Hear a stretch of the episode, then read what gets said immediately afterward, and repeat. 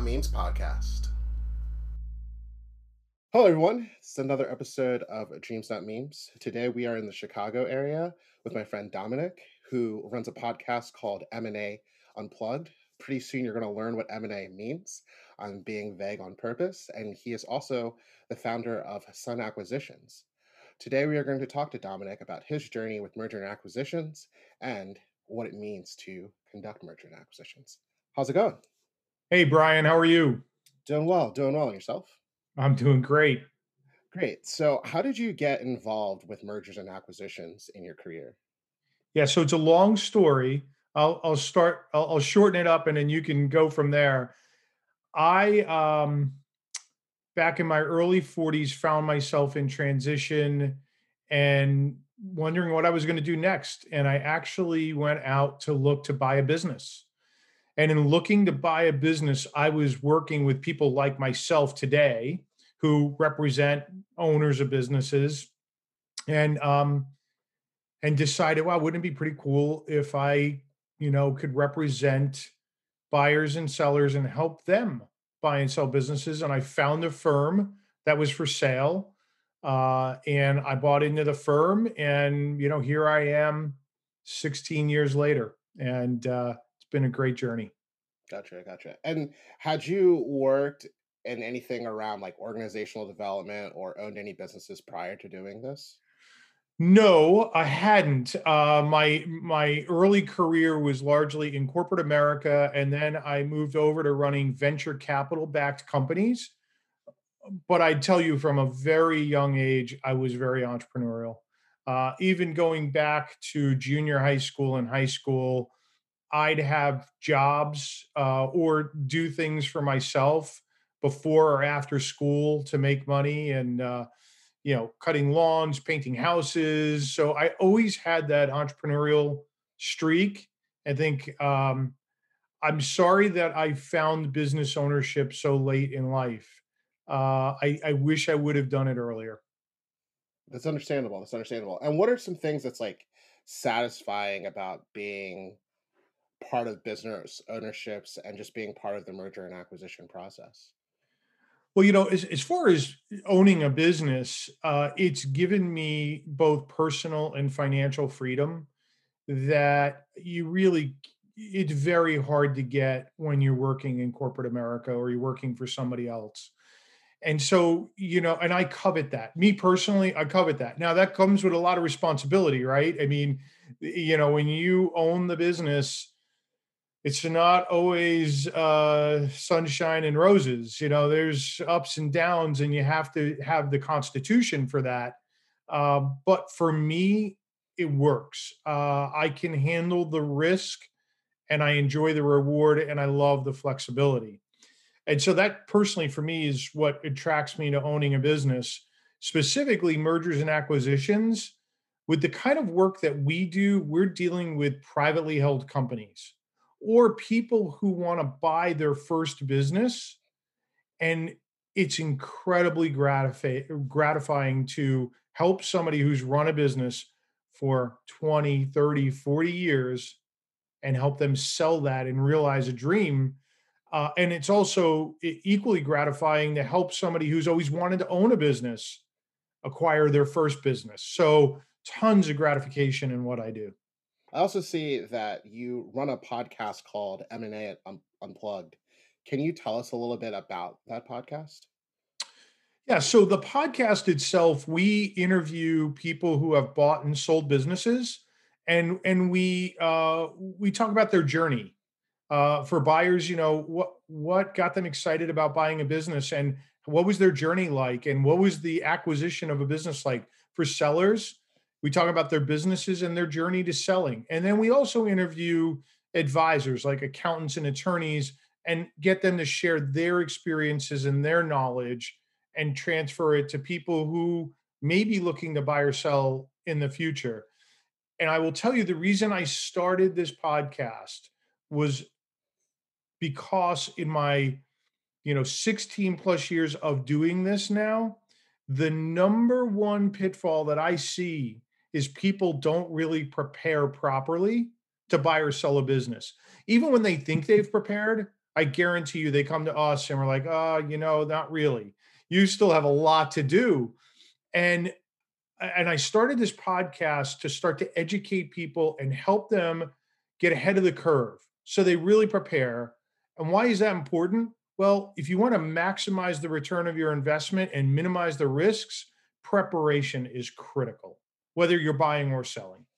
Certainly, certainly. And can you go over just a high level of like what are some reasons why people would want to buy or sell? Well, we always know why people want to buy a business, but reasons why people want to sell a business. Yeah, so look, there's lots of reasons why people want to sell a business. It, they might be just ready for retirement. Uh, they might be burnt out uh, they might have run the business for 20 years and it's a high stress business and they're done. Um, unfortunately, they may have uh, contracted an illness, whether it's terminal or not. Uh, there might be a divorce or a partnership breakup. Um, it might be that the prospects for that industry are not looking so great, and that merging that business with something else will secure that business for a longer period of time. So there's a whole host of reasons. And on the other side of it, people buy for lots of reasons, you know, for the reasons I stated myself, where, you know, I really wanted to build wealth for myself and have uh, personal freedom. And, uh, but there are people who own companies also who buy businesses because they want to grow through acquisition. There's lots of reasons why people look to buy as well. Indeed, indeed allow us to take a quick break from our sponsors and continue this conversation.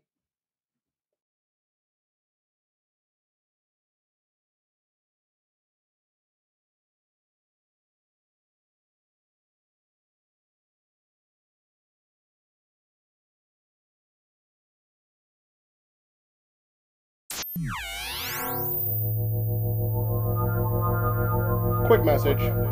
Thank you for listening to today's episode of Dreams Not Memes. Please make sure to follow Dreams Not Memes podcast on your preferred streaming channel or on Instagram at Dreams Not Memes podcast. To support Dreams Not Memes podcast, feel free to contact me at a day without love at gmail.com for advertising or sponsorship opportunities. Now, let's get back to the show.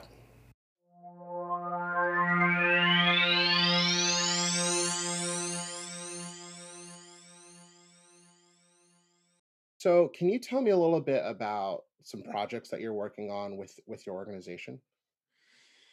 Yeah, you know, so the most exciting project we have going on, I think, right now is we started a new business. We launched a new business earlier this year, eh, really to further the goal of the podcast, which was to help people prepare. So, my Sun Acquisitions practice, we help people when they're ready. So, when you're ready to buy or sell, that's what that business does. It really isn't set up to work with people ahead of time to be prepared. So we launched a new practice earlier this year called K2 Adviser, and advisor is with an E, A D V I S E R. And that business is solely focused on helping people prepare for that, whether it's to buy or to sell. And we've created some really cool stuff. We've created some free assessments that people can take, like five minute assessments, whether you're a buyer or a seller, you can go through and it'll give you an immediate score as to how prepared you are. Um, we've created some other resources that people can download off of that website. And the whole goal is expose people to why they may not be prepared and help them close the gap uh, so that they really don't risk their fortune. And that's the last thing we want to see people doing is risking a fortune. Indeed, and you always need your data to make sure that your forecast is right. Otherwise, you're just jumping in hot water with no preparation. Totally. So, can you tell me a little bit about what are some things that people should know if they want to get involved in entrepreneurship as an entrepreneur that's been successful for a long time? Yeah, so if they want to, you know, if they want to be an entrepreneur, you know, I think first off, you have to be honest with yourself. Let's start there you know you have to take an inventory of yourself your strengths and weaknesses you know what are you good at what are you not good at um, and the things that you're not good at how would you plug those holes in any potential business that you're going to start. And then there's another concept uh, that I came to later in life, unfortunately, but so glad I came to it. I'm part of a, a international coaching group. It's called Strategic Coach. Dan Sullivan is the founder. And they talk a lot about uh, this concept called unique ability. And unique ability is understanding what you're great at and what you love to do. A lot of us spend too much of our careers doing things we're great at, but hate to do, or things we're not great at, but somebody's got to do them. And uh, the, the concept of unique ability is you should be spending your time really on your zone of genius and in the things that you love and uh, and and unburden yourself with all of those other things. And I think for anybody, you know, wanting to be an entrepreneur, you have to be honest about that. Now, it may not be the place you start because, you know, oftentimes people just don't have the money to be able to, you know, hire people to do the things they're not great at or they don't want to do. But you have to at least start with that roadmap in mind and know where you're going to where you want to wind up. The other thing I would say is startups versus buying an existing business a lot of people decide that they're just going to start a business as a way to be an entrepreneur. And you know the failure rates of startups are astronomical. Over 50% of all startups fail inside of 3 years and the vast majority don't get past 5 years. So when you think about the mortality rate of starting something it is so high. And oftentimes when you start something, you can't even be pulling a salary out. So, you know, you're living off savings. Whereas uh, maybe a safer bet using whatever savings you have is to buy an existing business that has existing revenues and clients and processes and products and a brand and a way to pay yourself a salary because it's producing enough profits. What a great way if you can afford to do that to get into entrepreneurship versus going the startup route with knowing that the odds are way stacked against you. Um, th- that's a very uh, accurate analysis, especially given the fact that a lot of startups are struggling to find venture capital or angel investors or any type of support, whereas M and A would allow you know to already have something to start with. Right, and you could buy small. I mean, you don't have to buy something massive, you could buy a smaller business that's got all the things I just described and profits and walk into an immediate salary. And look, I've been the other route. I, have been part of teams that raised venture capital. As a matter of fact, I was part of an executive team. We raised over a hundred million dollars of venture capital money just for that one venture. We were almost constantly raising money and when you're in that mode, you you take your eye off the ball and the operations. I mean, it's easy to take your eye off the ball. So it's hard. I mean, pl- sure, plenty of people do it, but I I I, I guarantee you there are way more uh, you know failures out there when you're having to constantly raise money, and then you're also beholden to other people. Whereas if you can afford to buy your own thing, you don't have to have partners. You don't have to have investors looking over your shoulder and asking questions. You run the show. You live and die by your own decisions, but it's your show. Certainly, certainly. And like, has this year, 2020, like the year of so much transition for so many reasons, has it been any different um, for your business? It's been a strange year, Brian. I mean, it's been such a strange year. It's our best year ever uh, by a long shot. And last year was our best year ever. And we just crushed last year. And people are asking me, well, how could that be in the year of COVID? Like, what is going on? Well, there's a couple of things, uh, a couple of dynamics at play right now. Uh, one, while there are businesses that are clearly struggling in our economy, there are others that have actually really benefited from the pandemic. So you have this dichotomy where you've some businesses that are struggling to stay alive and others that are having embarrassing riches in the middle of this pandemic.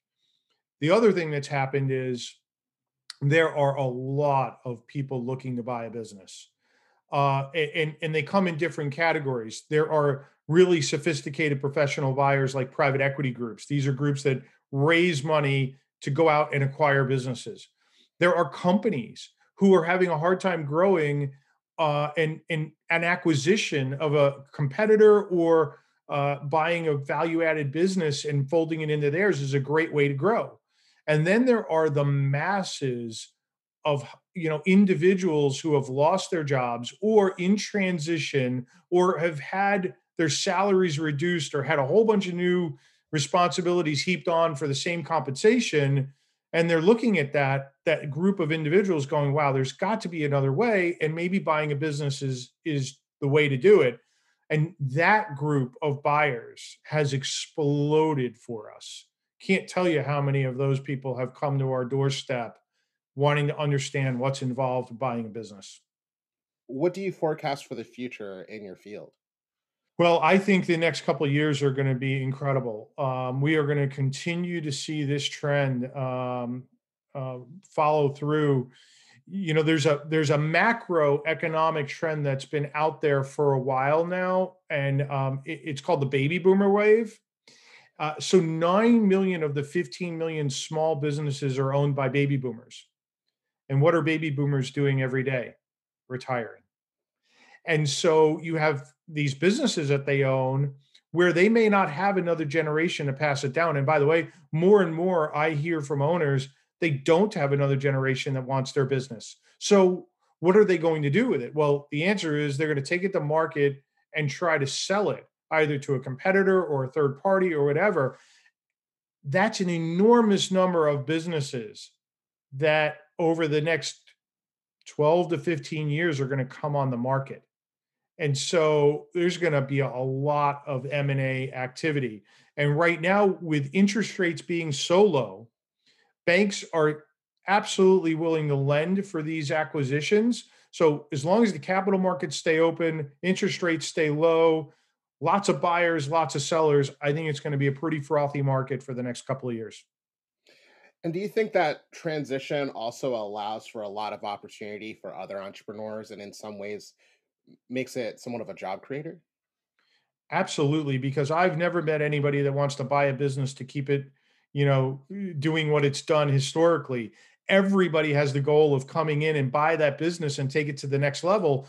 And that's exciting because, you know, that owner that's selling it, you know, they've got 40 years in the business and they've done things a certain way but somebody younger is going to bring some new energy and some new thoughts and a different skill set uh, you know younger people might have be more socially social media savvy. Like they're going to bring other skill sets to that business that can maybe really take that business to a whole nother level which is great for all the existing employees and then it's going to create jobs hopefully in the future. Indeed indeed indeed this has definitely been a great episode of Dreams Not Memes to learn about not just your journey, but the field of mergers and acquisitions. I would def- definitely like to ask you do you have any other statements or things that you think people should learn about mergers and acquisitions and just what's to come for the future? Yeah, look, I'd say if anybody thinks that they want to, you know, uh, the financial and personal freedom of owning a business, uh, and it's not just a side hustle, right? It, so side hustles aside, because that's fine. If you're going to maintain a job and have a side hustle, that, that's. But if you really want to have a substantial business, you need to do your homework. Seek out good advisors.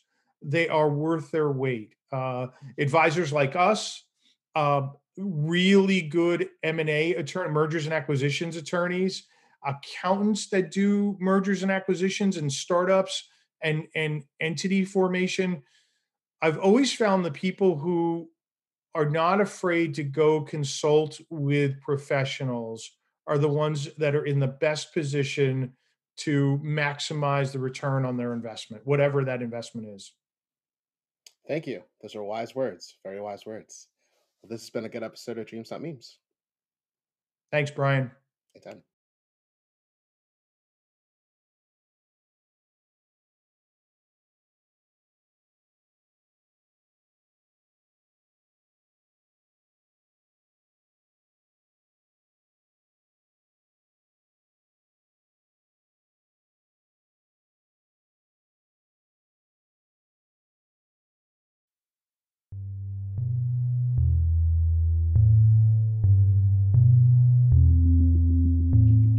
Hi, this is Brian from A Day Without Love.